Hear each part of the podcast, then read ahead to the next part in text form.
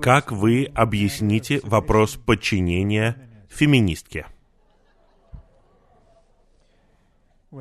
Ну, я не думаю, что феминистка будет более трудной, чем кто-либо еще, у кого есть сильное представление, кто открыт или не открыт. Я не пытался бы убедить феминистку, но если у нее открытый разум, я бы поделился с ней, что это за понимание, без каких-либо усилий пытаться убедить ее. И не пытался бы передать какое-то чувство осуждения или вешания ярлыков, или угрожал бы ей.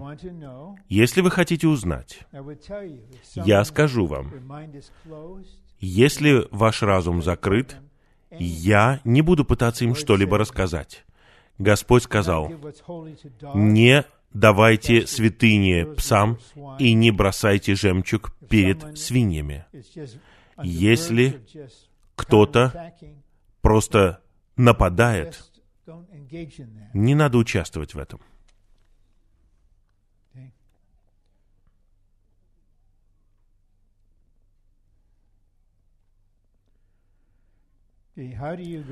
Как двигаться вперед, если есть пожилая сестра, имеющая вес, которая обиделась, поранена и распространяет смерть в церковной жизни?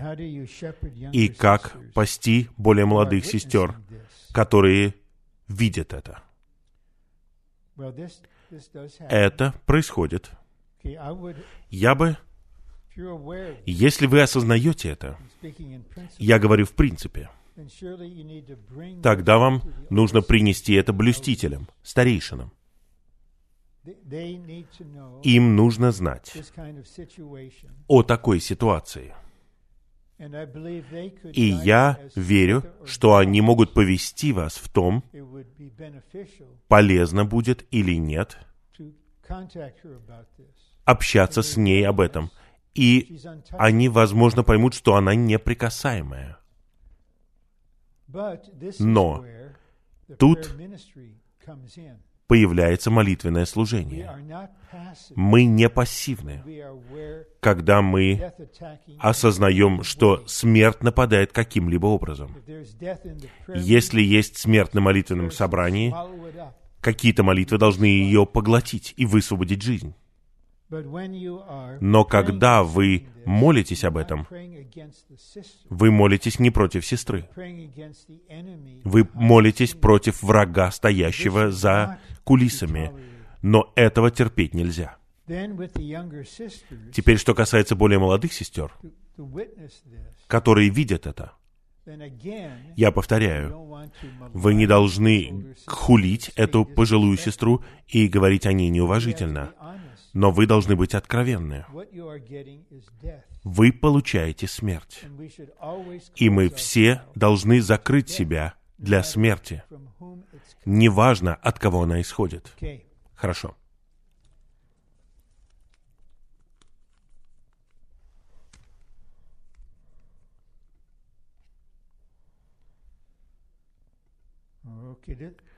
Хорошо.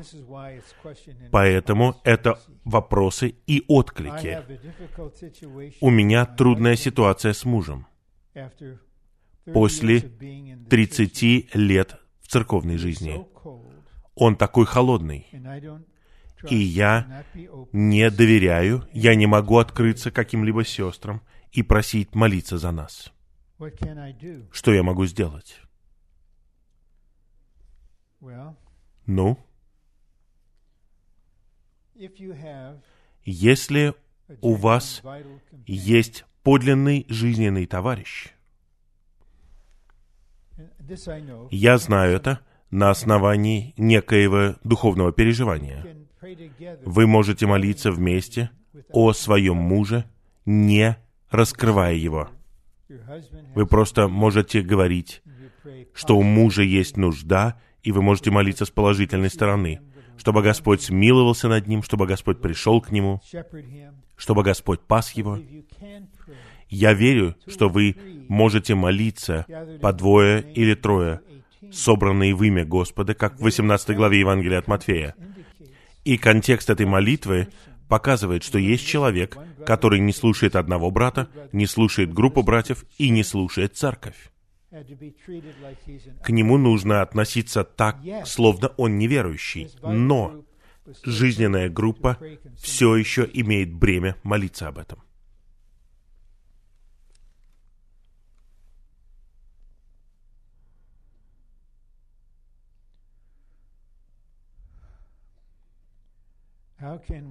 Как мы можем осуществлять жизненные группы согласно бремени брата Ли?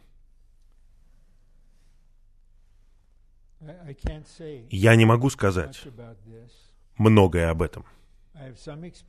У меня есть небольшое переживание, оно не полное. Но я заметил одно — когда я вернулся в Анахайм в 1994 году, я увидел в церковных новостях колонку, которая называется «Жизненные группы». Там было где-то 20 или 25 их. И я задался вопросом, действительно ли они жизненные группы, или это просто групповые собрания? И я заметил, спустя время заголовок изменился. Там теперь было написано групповые собрания или домашние собрания. Чтобы группа была жизненной, те, кто участвует в ней, должны быть жизненными. Если вы используете термин, это не делает вас другими.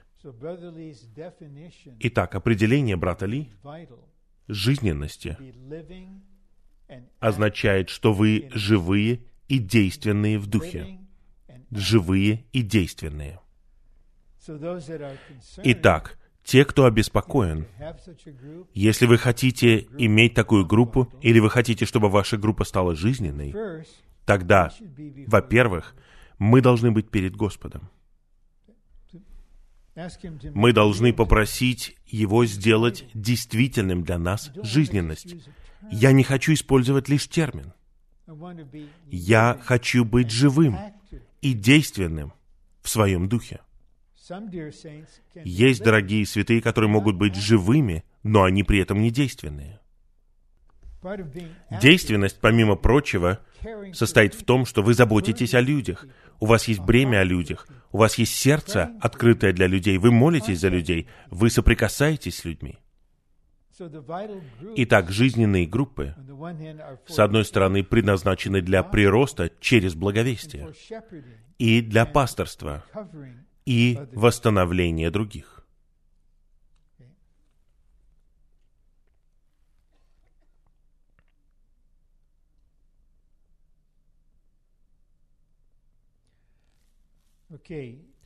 Итак, вы коснулись вопросы исцеления.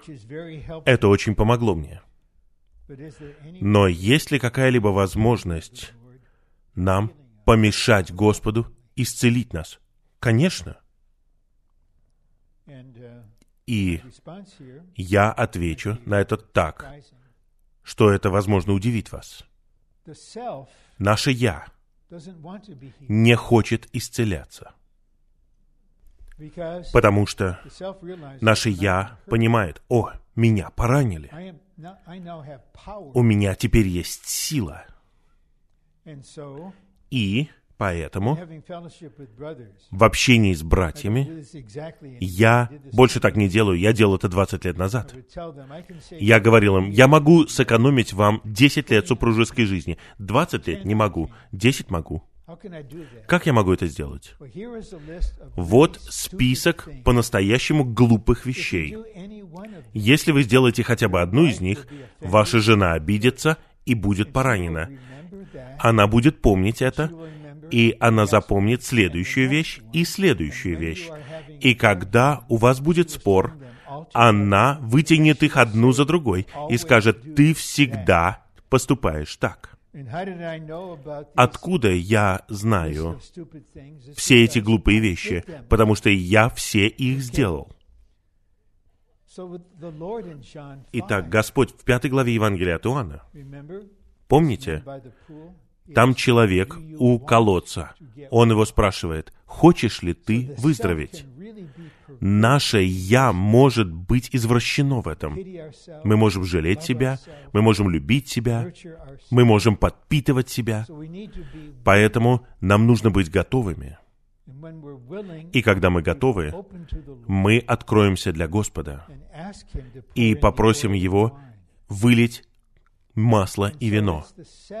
И наше «я», которое убивает наше наслаждение, которое мешает нашему переживанию,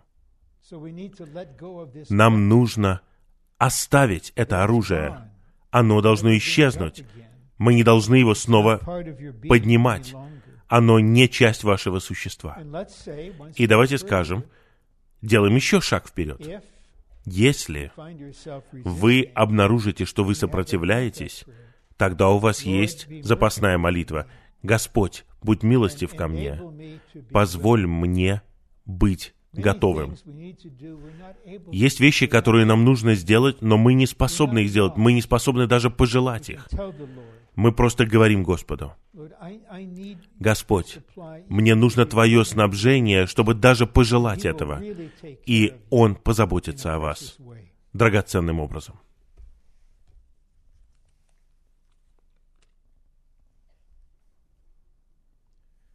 В церковной жизни, насколько я понимаю, есть практическое разделение между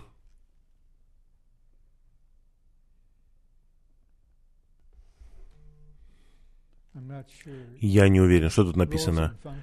Роли и функции в жизни братьев и сестер. Однако, мне нужно больше помощи о том, как это применяется в разных ситуациях, в практике церковной жизни. Практически, например, практика сестер не сидеть на первом ряду не участвовать в преломлении хлеба или крестить новых верующих. Неужели это связано с Божьим правительством в церкви? Или возможностью сестры делать то же самое? Вы просто подумайте – Давайте предположим, uh, когда проходит китайскоязычная конференция, она будет через несколько недель, и несколько тысяч святых соберется вместе, они проводят Господнюю трапезу. И две сестры выйдут и будут преломлять хлеб. У вас будет мир в этом случае? Я был на одном собрании, на собрании обучения — это было несколько десятилетий назад. Четыре тысячи святых. Одна сестра вышла преломлять хлеб. И брат Ли увидел ее, он поднялся и попросил ее сесть на место. Понимаете, у вас внутри есть ощущение, что это что-то вне порядка. Может ли женщина крестить других женщин если рядом нет других братьев, я не знаю. Лично меня бы это не обеспокоило. Но это часть порядка. И я приведу еще один пример. Это что-то субъективное, это мой собственный взгляд.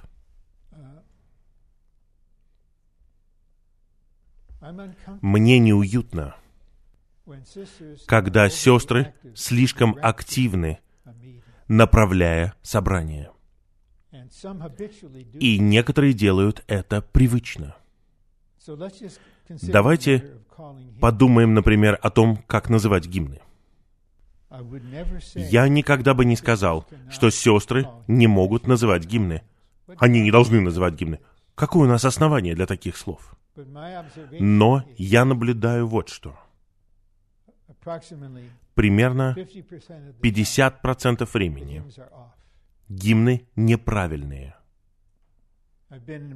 Я был на собрании в своем районе дважды за несколько недель последних, когда сестра называет первый гимн 97-й на собрании Господней трапезы. Не надо начинать Господнюю трапезу этим гимном. Мы можем подходить к этому органически, при помощи чувства тела, ощущения тела, не при помощи правил. Для этого требуется больше общения. Я не могу а, развивать эту тему дальше. Практический вопрос, который касается покрытия головы.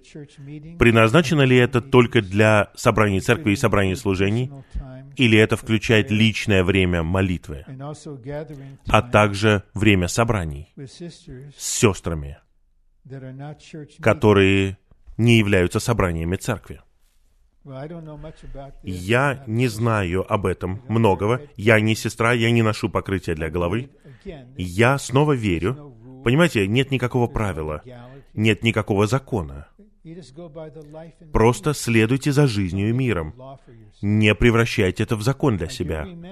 Я помню, как одна пожилая, очень зрелая сестра в Элден-Холле в те годы, жена Сэмюэла брата Сэмюэла, и у нее была такая практика всегда носить его, когда она приходила к Господу. Но она этому не учила. Она просто делала это.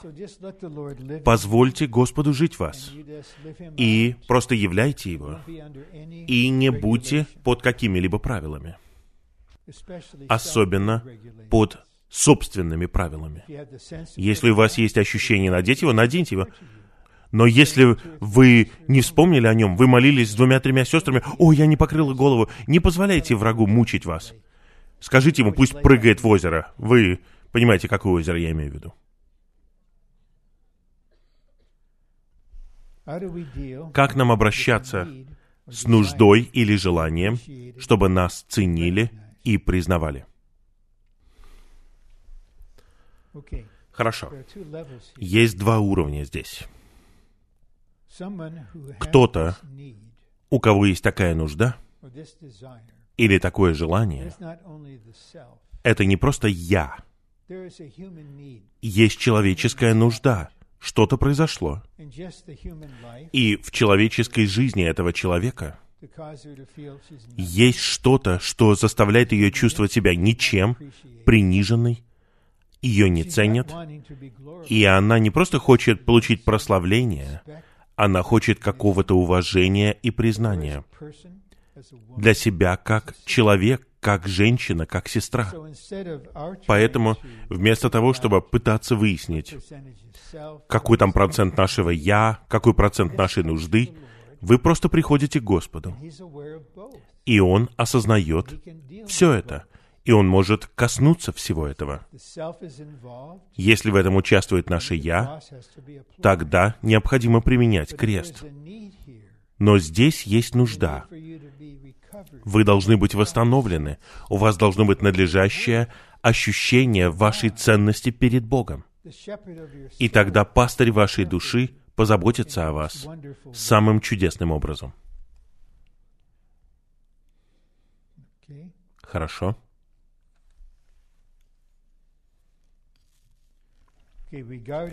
Что касается наших детей, которые вырастают в церковной жизни. У меня есть бремя о моем сыне. Он старшеклассник в университете. Он посвятил свою жизнь Господу. Два года полновременного обучения. Он хочет жениться на сестре перед приходом на обучение. Они встретились в студгородке, они оба любят Господа и в церковной жизни. Я не знаю, в чем водительство Господа. Хорошо. Мой отклик будет прямым. Но это отклик. Он будет прямым. Мы, родители, должны знать границы, которые установил для нас Бог в отношении того, до какой степени мы можем двигаться, чтобы направлять духовную и человеческую жизнь наших дочерей и сыновей. Наша обязанность состоит в том, чтобы вырастить их по-человечески, развить их характер, вырастить их под законом, чтобы они приняли Господа как свое спасение, заботиться об их человеческих нуждах, помочь им получить образование, привести их к Господу. Но вы переходите свои границы. Если вы хотите навязать свои взгляды своему сыну в отношении того, что ему делать. Это что-то с божественной стороны. Это определяется Богом Отцом в Его воле. С человеческой стороны это определяется двумя взрослыми людьми. Поэтому мы знаем ситуации, в которых брат посвящает себя или сестра посвящает себя пойти на обучение, и эти взаимоотношения надлежащие, они начинают развиваться, и они оба чувствуют, давайте отложим это, у них есть благодать это сделать. А у других совершенно другое водительство. Они сначала женятся, они год отводят на то, чтобы утвердить свой брак, и приходят как супружеская пара. У нас много таких было. И я понимаю, я добавляю вот что. В некоторых культурах, в одних больше, чем в других, есть акцент на том, что нужно чтить своих родителей. Это заповедь от Бога. Мы должны делать это всю нашу жизнь. Но у некоторых есть культурное представление о том, что чтить родителей значит, в каком бы вы ни были возрасте, вы делали бы все, что они хотят. А если вы не делаете, что они хотят, они будут обвинять вас в том, что вы не чтите их.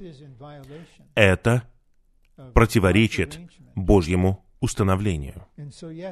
Поэтому, да, хорошо, что у вас есть бремя, чтобы ваш сын сделал вот это — но теперь давайте сделаем еще один шаг. Даже если у вас есть бремя об этом, наше «я» может участвовать в этом. Да, мы хотим, чтобы это было для Господа, но мы хотим, чтобы наш сын, наша дочь были на обучении. Но если произойдет что-то прямо противоположное, они пойдут в другом направлении, это повлияет на нас определенным образом. Поэтому мы должны быть открыты для Господа, мы должны быть откровенны с Ним в отношении наших чувств. И мы должны чтить Его как верховную власть в этом и уважать решение брата или сестры, и быть мудрыми, и не делать и не говорить то, что может долгосрочно повлиять на ваши отношения с ними. Я думаю, это можно считать откликом. Как лучше всего общаться с сестрой, которая смертельно больна? Когда вы спрашиваете, как лучше всего, я не знаю, что лучше всего. Я предполагаю, что сестра знает, что она смертельно больна. И в зависимости от глубины вашего переживания и вашей способности, я предложил бы вам примерно следующее. Почему это произошло с вами в этой ситуации? Мы не знаем. Единственный, кто знает, это Бог. И Он молчит.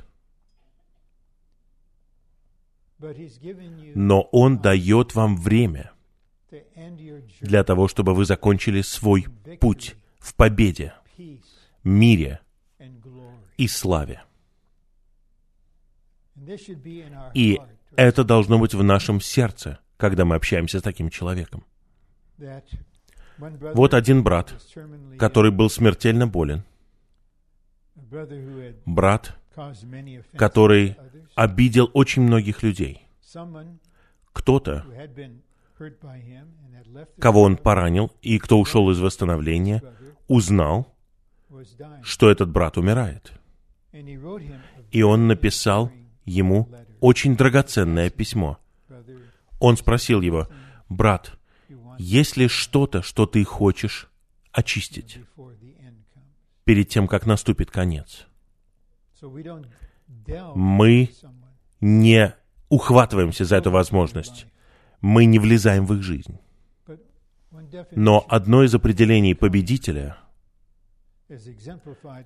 показано Павлом во втором послании к Тимофею, в конце. Там он говорит, что победитель — это тот, кто заканчивает свой бег, который отмерен ему Богом. Итак, Петр закончил намного раньше Иоанна. Имеет значение не длительность, а то, что вы закончили свой бег. Вот что у меня в сердце. Молиться за этого человека и молиться вместе с этим человеком. Если вы чувствуете, что есть страх, если есть какие-то проблемы перед Богом, тогда вы приносите атмосферу лелеяния. И этот человек может быть откровенным перед Господом и позволить Господу коснуться их, заботиться о них, чтобы закончить в мире и славе и в победе.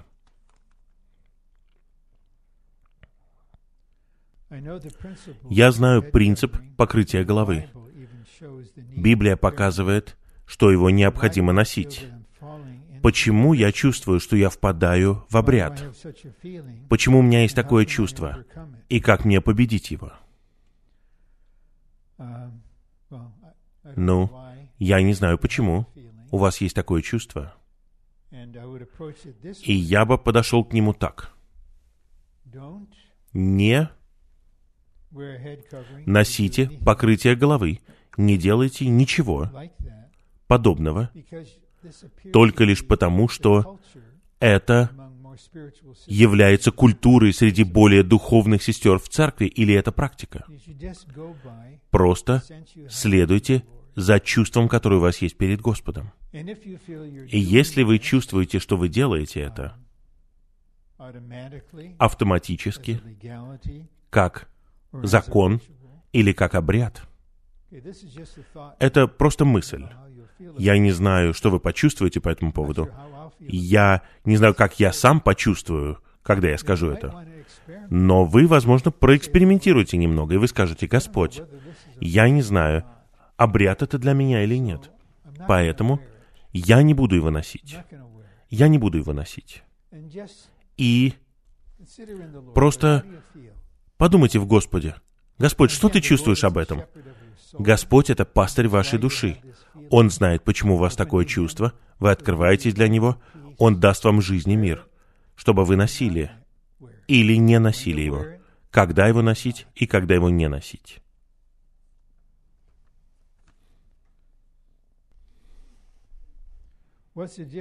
Каково различие между тем, чтобы быть пораненным и обиженным? Хорошо обижается наше «я». Те, кто был сокрушен, и, как брат Ли использует это выражение, был помещен на крест, кто находится на жертвеннике, о котором говорится в Бытии в 35 главе, жертвенник Бога, Дома Божьего, для строения. Кто переживает Христа как все сожжения, тогда их «я» затрагивается таким образом, и ничто не может обидеть их. Сам брат Ли свидетельствовал, «Ничто не может обидеть меня».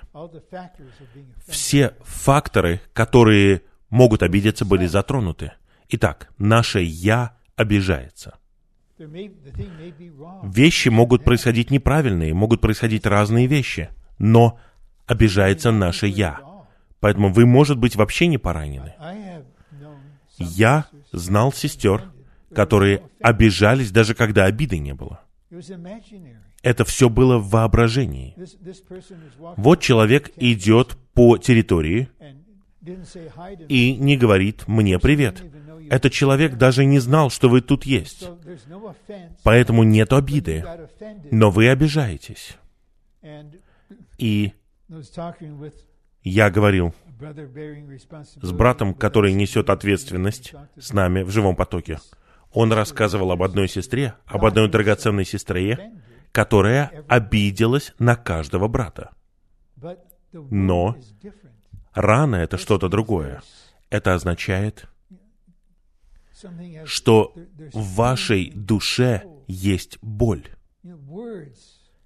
Слова, подобные острому мечу, они пронзают вас, ранят вас, вредят вам. И даже если вы не обижаетесь, есть рана. И результат таков, что она убивает вашу радость. Душа — это орган наслаждения, и теперь ваша душа страдает, и у вас не может быть радости. Поэтому вы, возможно, обижаетесь без раны, а кто-то может быть пораненным без обиды. А кто-то может быть и поранен, и обижен одновременно. Господь знает. Я подчеркиваю, что Он пастырь нашей души. Он в нашем духе, как пневматический Христос, который наблюдает за нами. Он знает ситуацию каждое мгновение. Он умеет заботиться о нас. Просто попросите Его.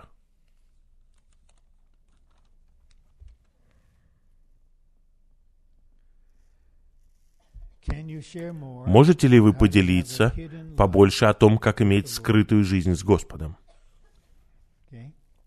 Хорошо.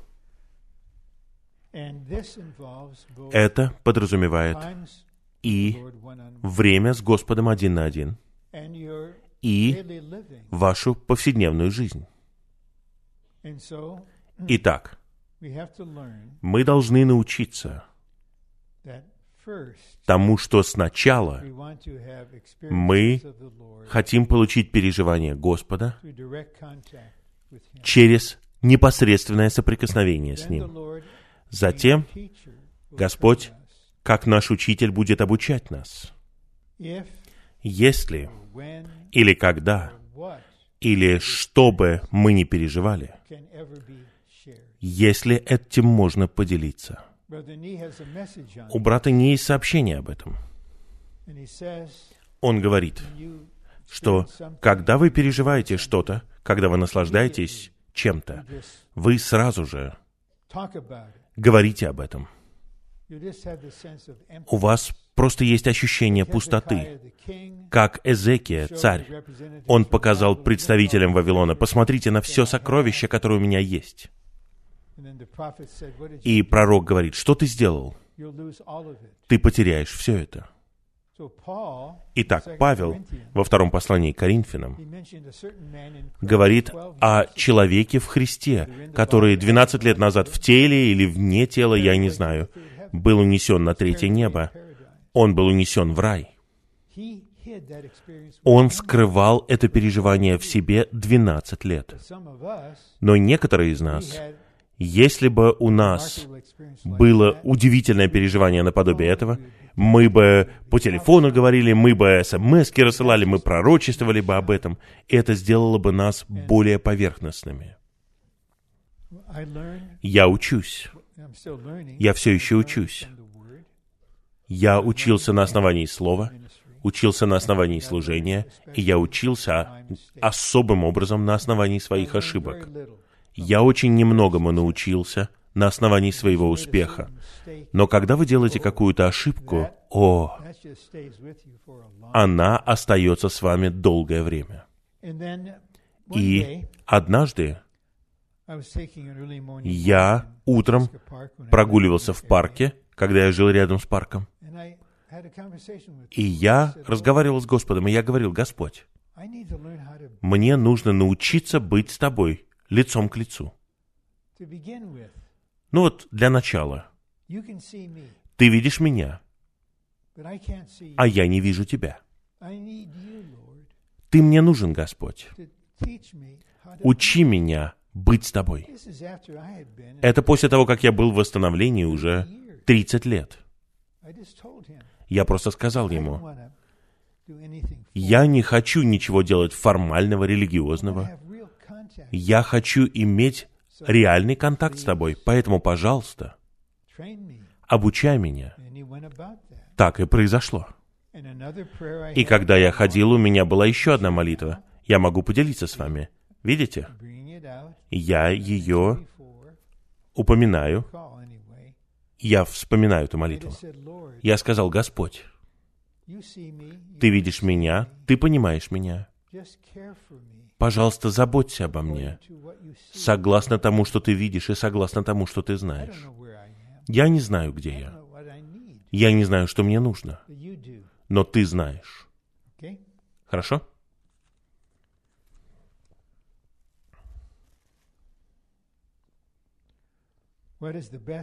Какой лучший путь для того, чтобы сестры изучали Слово?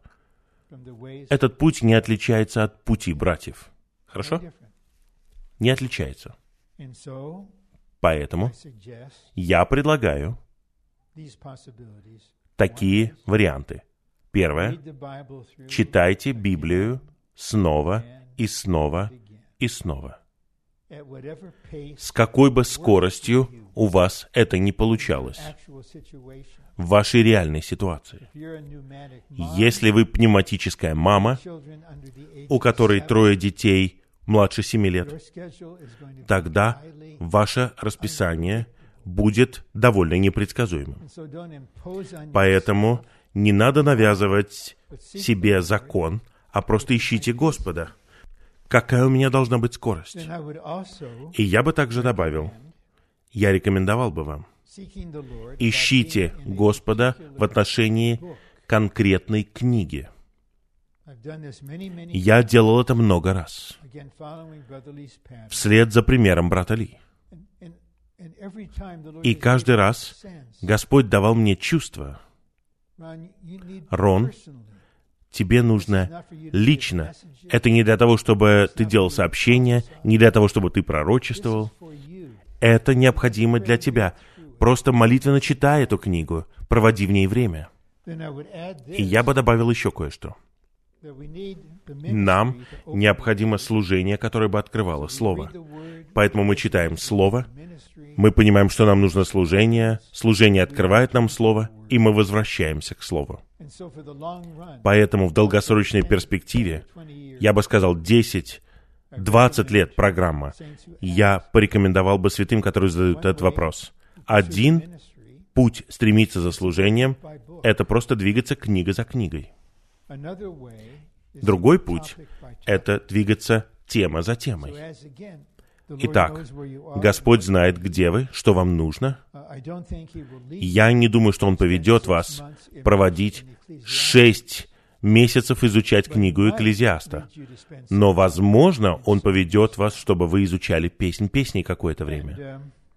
И я думаю, так и произойдет когда мы сегодня полетим в Манилу, мы будем там отдыхать, мы будем там служить в выходные, потом мы полетим в Малайзию, мы будем отдыхать, служить в выходные, и у меня будет несколько собраний с обучающимися. Я думаю, что я проведу их через песнь песней определенным образом. И я бы предложил им, что с этого момента всю вашу оставшуюся жизнь вы будете читать песнь песней раз в месяц. Это личная сторона моей истории любви. Вера в вера от Господа и не от нас. Однако, может ли Господь сказать нам, что у нас злое сердце неверия? Но Он может сказать нам, Он может показать нам, если у вас злое сердце неверия.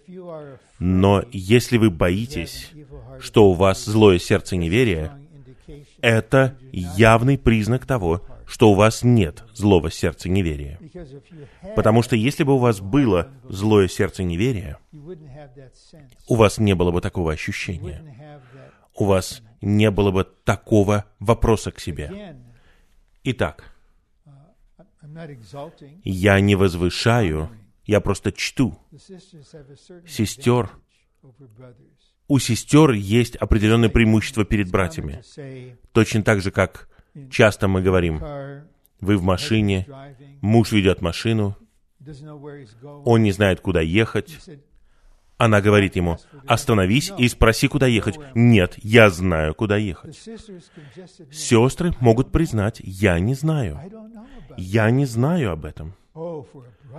Но для брата, о, обученный, образованный брат, когда он говорит, я не знаю, я не знаю. Итак, вы не полагаетесь на себя, точно так же, как братья. Поэтому первое, что вы делаете, вы молитесь. Молитва — это последнее, что делают братья, пока Господь не поработает над ними. А вы делаете это первым делом. Итак, сестра, которая написала это, у меня есть уверенность сказать, у вас нет такого сердца, но вы можете молиться такой упреждающей молитвой. Господь, дай мне милость никогда не иметь злого сердца неверия. Дай мне дух Халева. Хорошо? И он это сделает.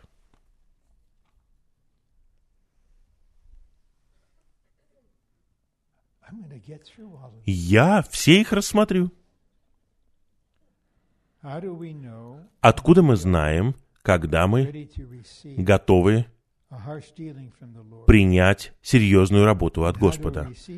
И как мы принимаем ее, не становясь полными горечи? Все это Господня милость. Мне двадцать с лишним лет. Ну, мы не знаем. И вам не нужно знать. Подумайте об Иакове. Он возвращается домой. Он слышит о том, что к нему идет его брат с двумя стами людьми. Он напуган. И тогда он начинает все планировать. Я разделю свою семью на две части, своих любимых оставлю позади, и той ночью Господь, как ангел, приходит к нему и борется с ним всю ночь. Довольно серьезный матч. Он был такой сильный, и он показал Иакову его силу, и он коснулся сути его силы. Но Господь не сказал, Иаков, через пару недель мы с тобой будем бороться, и я коснусь тебя. Вам не нужно знать. Вам не нужно знать. Он узнал, когда это произошло. И когда это произошло, он понял. Я не знал. Но поздно ночью, 30 июля 1981 года Господь пришел ко мне определенным образом, как Он никогда не приходил ко мне раньше. И Он и я знали. Это был Он. У меня было представление о том, что значит быть затронутым им таким вот образом. Представление было неправильное, и я поклоняюсь Ему, и я чту Его, и я хвалю Его за это. Поэтому, когда Он приходит и делает это, тогда благодать и милость приходят вместе с Ним. Я не смог, согласно Господнему устроению, высвободить глубинное бремя о Божьем правительстве. Но я усвоил из первого послания Петра и из служения, что когда Божья правительственная рука на нас, и мы смиряем себя, тогда у нас тут же есть благодать. Она неотделима. Его снабжение всегда есть у нас. Вот что сохраняет нас от горечи. Мы испытываем горечь не из-за того, что над нами происходит такая работа, а из-за того, что это происходит в разрез с нашими ожиданиями, представлениями, с нашим «я». Поэтому я бы не сказал, это непосредственная работа, может быть, это косвенная работа, но вы ощущаете, что у вас нет горечи, и это милость. Просто решите этот вопрос сейчас, когда вам 20 с лишним лет. Решите этот вопрос одной молитвой. Просто скажите, Господь, пожалуйста, дай мне эту милость, чтобы под какой бы воспитательной работой Святого Духа я не оказалась, у меня бы никогда не было горечи бы по отношению к Тебе. Вот и все. Это упреждающая молитва. И Господь позаботится о тебе. Итак, сестра, которой 20 с лишним лет задает такой вопрос. Поэтому, сестра, кто бы ты ни была, я не буду гадать, и я не хочу, чтобы ты открывала себя. Если ты задаешь такой вопрос сейчас, к тому времени, когда тебе будет 34, ты будешь на четвертом этапе переживания жизни. Хорошо. Должна ли разведенная женщина или сестра молиться о том, чтобы у нее был брак получше? Да, да, аминь. Хорошо. Я рад лучший. Не просто какой-либо брак. Вы знаете, что значит иметь такой вот конец. Это человеческое стремление. Вы были замужем однажды, вот что произошло. Вы все еще женщина, у вас все еще есть стремление. У вас есть нужда. Не нужно стесняться этого. Вот что у вас в сердце. Когда мы молимся, на молитвенном собрании, молитвами Божьего управления, Его правительства, Его войны, нам нужно знать Его волю, нам нужно уметь откликаться на Его волю. Но согласно посланию к филиппийцам, 4 главе, в нашей ситуации Павел говорит, не беспокойтесь, пусть все ваши просьбы делаются известными, не сдерживайте их. Господь, я снова хочу выйти замуж. Я хочу, чтобы у меня было новое начало. Но затем я бы добавил вот что. Пожалуйста, следуйте за принципами, которые Бог предписал в отношении повторного брака. Мы знаем много-много ситуаций, когда жена брата оставила его, или муж оставил сестру, и в итоге они оказались в разводе, которого они не желали. Но они понимают, что для того, чтобы повторно вступить в брак, нужно иметь основания для этого. Другими словами, ваш супруг или умирает, или соединяется с другим или другой другими словами, выходит замуж или женится, тогда вы можете это сделать. И есть так много случаев, когда сестра или брат ждали Господа для того, чтобы у них появилось такое основание. И в каждом случае это приносило невероятное благословение. Господь привел пару, идеальную пару и они оказались в сфере, которая им казалась невозможной. Но некоторые не хотят следовать за этим. Они нарушают это. Я знаю какие-то ситуации лично. Я должен был быть верным и в общении сказать, у вас нет оснований повторно вступать в брак. Но люди свободны, они не роботы, они могут делать все, что хотят. Они это делали, но благословения не было. Но возвращаемся к вопросу. Да, молитесь. Все, что поднимается в вашем сердце, молитесь, говорите Господу об этом. Если вы делали это 280 раз, сделайте это 281 раз. Это ваше житие перед Ним.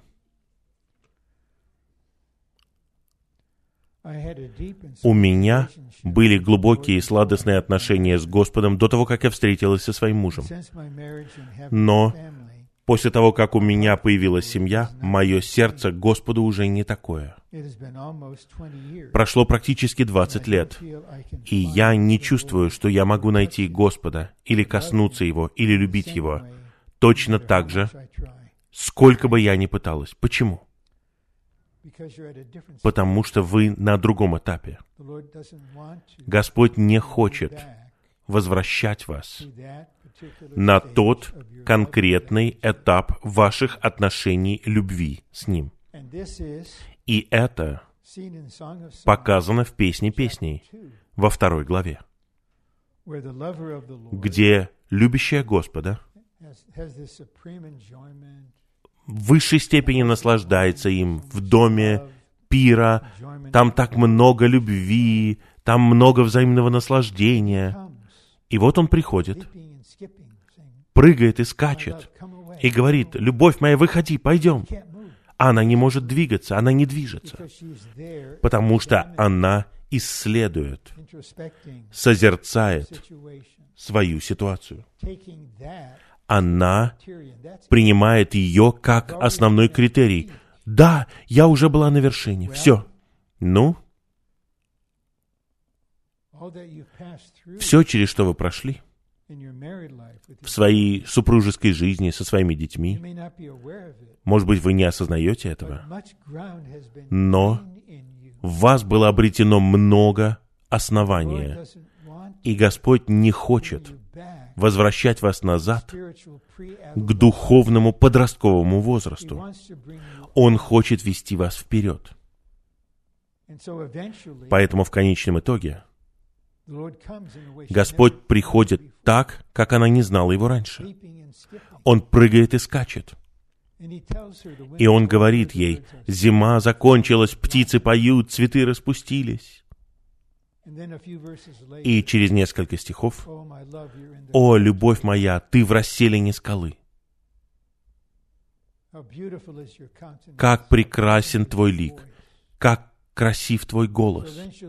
В итоге она пришла туда. И в третьей главе она столб. А в пятой главе Господь снова приходит он зовет ее дальше. И она какое-то время не отвечает. Но в конечном итоге она идет вперед. Итак, сестра, попроси у Господа высвободить тебя от управления и направления прошлым. И поверь мне, Господь хочет привести тебя во взаимоотношения с Ним более чудесные, более приятные, более сладостные и с большей действительностью. Это намного будет превышать то, что ты себе представляла или мечтала даже. Он будет вести тебя до конца, пока ты не станешь суламитой. Ты будешь такая же прекрасная, как Фирца, и такая же красивая, как и Иерусалим. Ты будешь грозным войском для врага. Ты будешь его соработницей. Ты будешь служить Ему в любви и выражать любовь в своем служении. Прочитай восьмую главу, и там говорится, «Господь, если я увижу Тебя на улице, я буду целовать Тебя, я хочу быть восхищенной, я хочу, чтобы Ты вернулся. Вот ваше будущее». Ты должна учиться у Павла забывать то, что позади, включая драгоценные духовные переживания.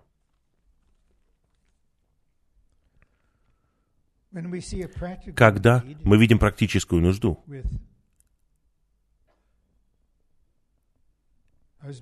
касающуюся мужа или святого, или когда приходит призыв служить или помогать, откуда мы знаем, когда собирать вещи, а когда нет? Хорошо. Мы должны научиться и узнать, когда говорить «да», а когда говорить «нет».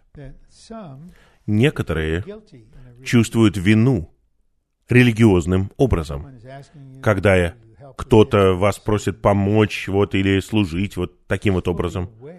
Она полностью осознает, что она уже достигла пика своих возможностей, но она боится сказать «нет, я не могу этого сделать».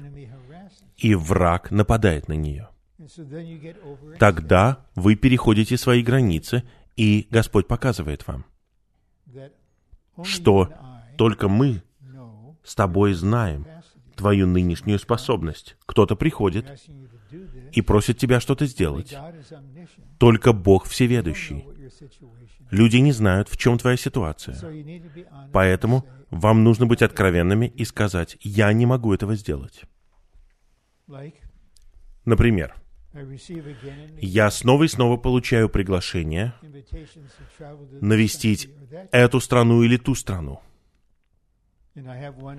И мне нужно ответить на одно такое приглашение. Меня пригласили посетить страну, в которой я никогда не был, в Азии. И я понимаю перед Господом, что я не могу поехать туда. Я не могу полететь из Лос-Анджелеса в эту страну просто так. Я, может быть, приеду туда ненадолго, если я планирую быть в этой части земли какое-то время. Я поэтому не боюсь говорить, я не могу этого сделать. Хорошо? И, возможно, туда поедет брат, который на 15 или 20 лет младше, у которого есть энергия сделать это. Для меня это не мудро физически, духовно, психологически или с точки зрения взаимоотношений, просто быть хорошим человеком и не говорить «нет». Итак, мы должны учиться под пасторством Господа. Просто попросите Его направлять вас в этом вопросе.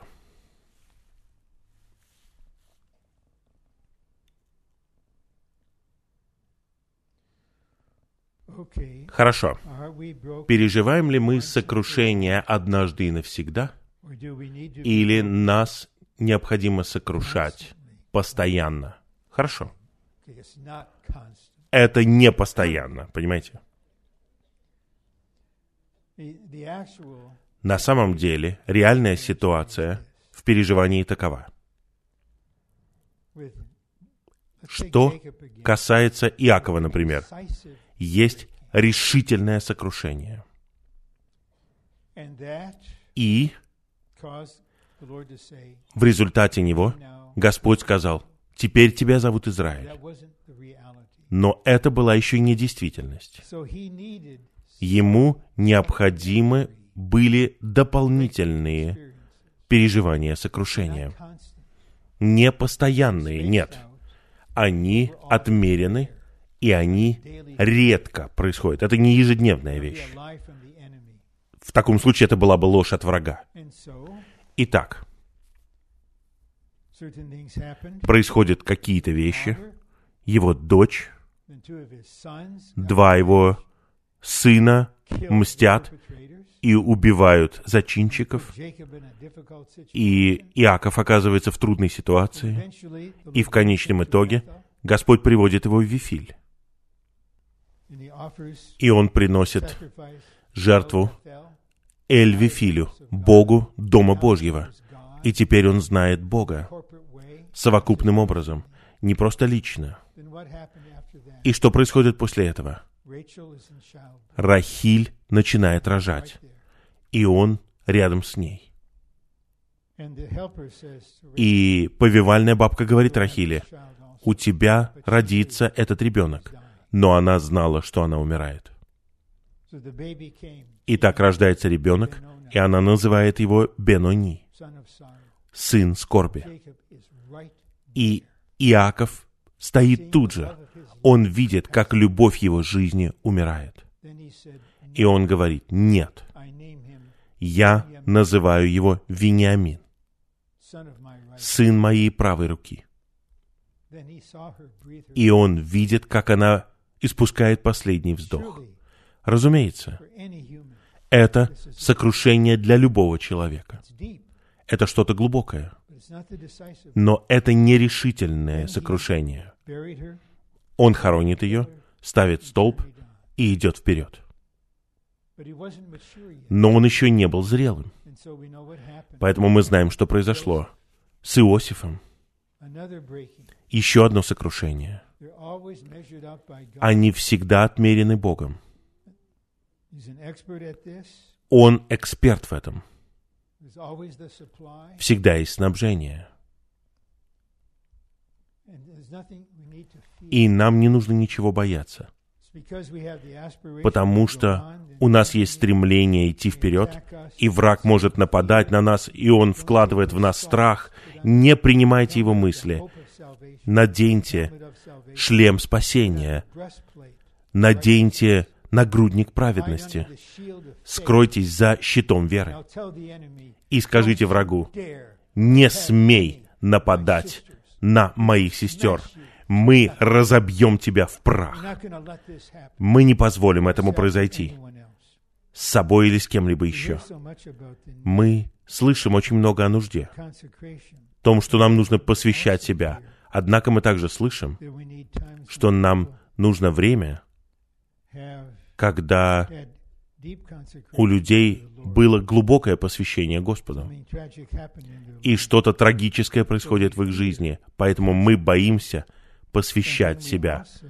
И мы также боимся, что может произойти что-то. Неважно, посвящаете вы себя или нет. Итак, в чем суть посвящения? И какая разница? Посвящаем мы себя или нет? Я ценю такой вопрос. Я говорил об этом молодым людям не один раз. Человеческая жизнь — это жизнь страданий. И поскольку мы живем в старом творении, мы не освобождены от страданий, которые могут происходить с любым на земле. Итак, посвящение. Посвящение — это не клятва, это не обещание, это решение. И решение состоит в том, Господь, я отдаю себя Тебе как живую жертву. Я даю Тебе разрешение работать надо мной, работать во мне, работать через меня и направлять мои стопы.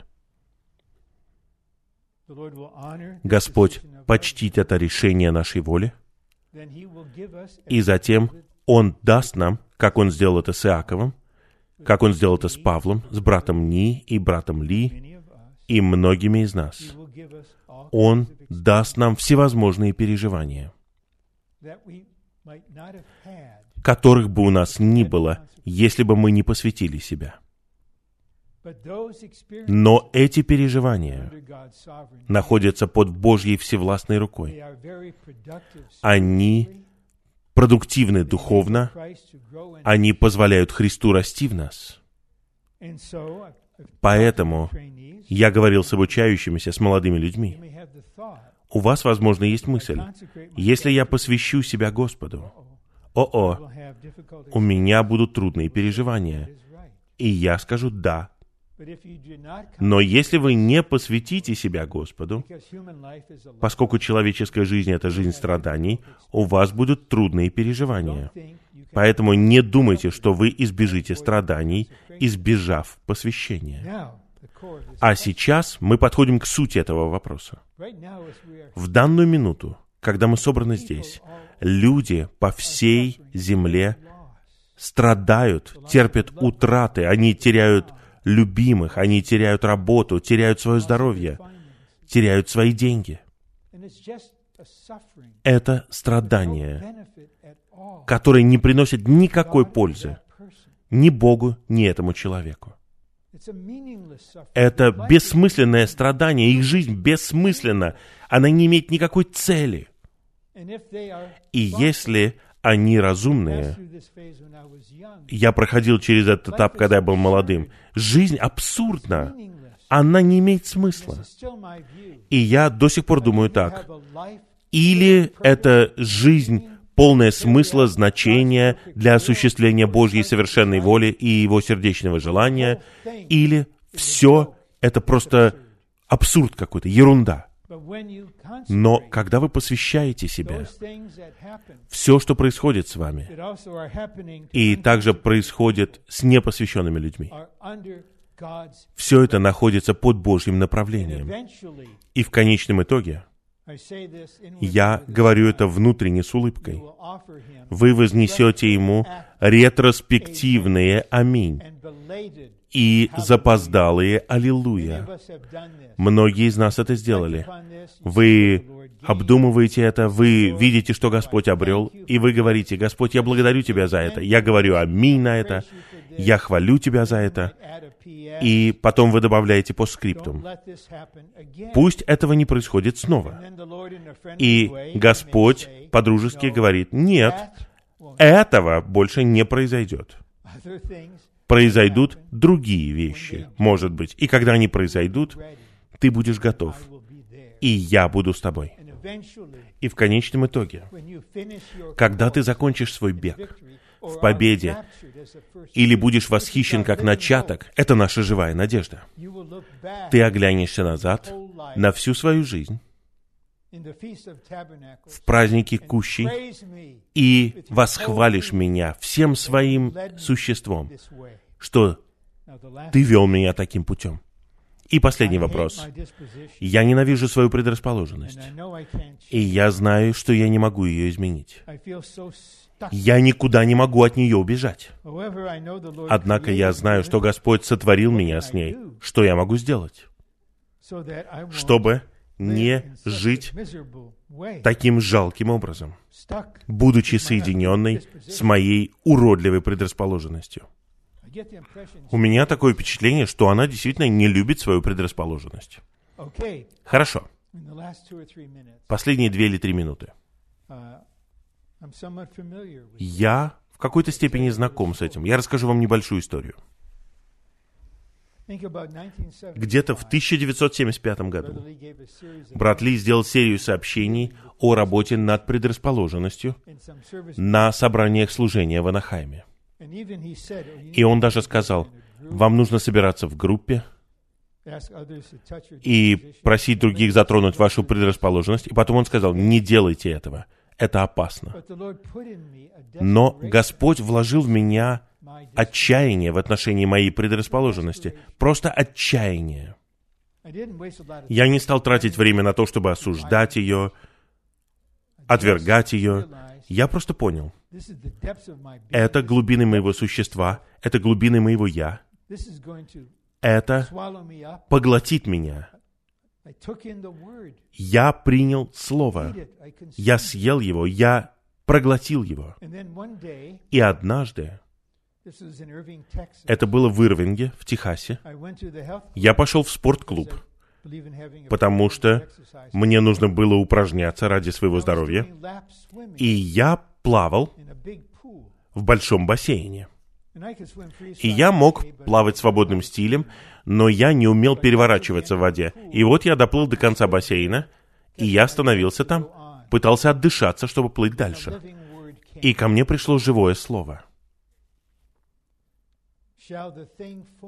может ли лепное изделие говорить тому, кто вылепил его, почему ты меня сделал таким?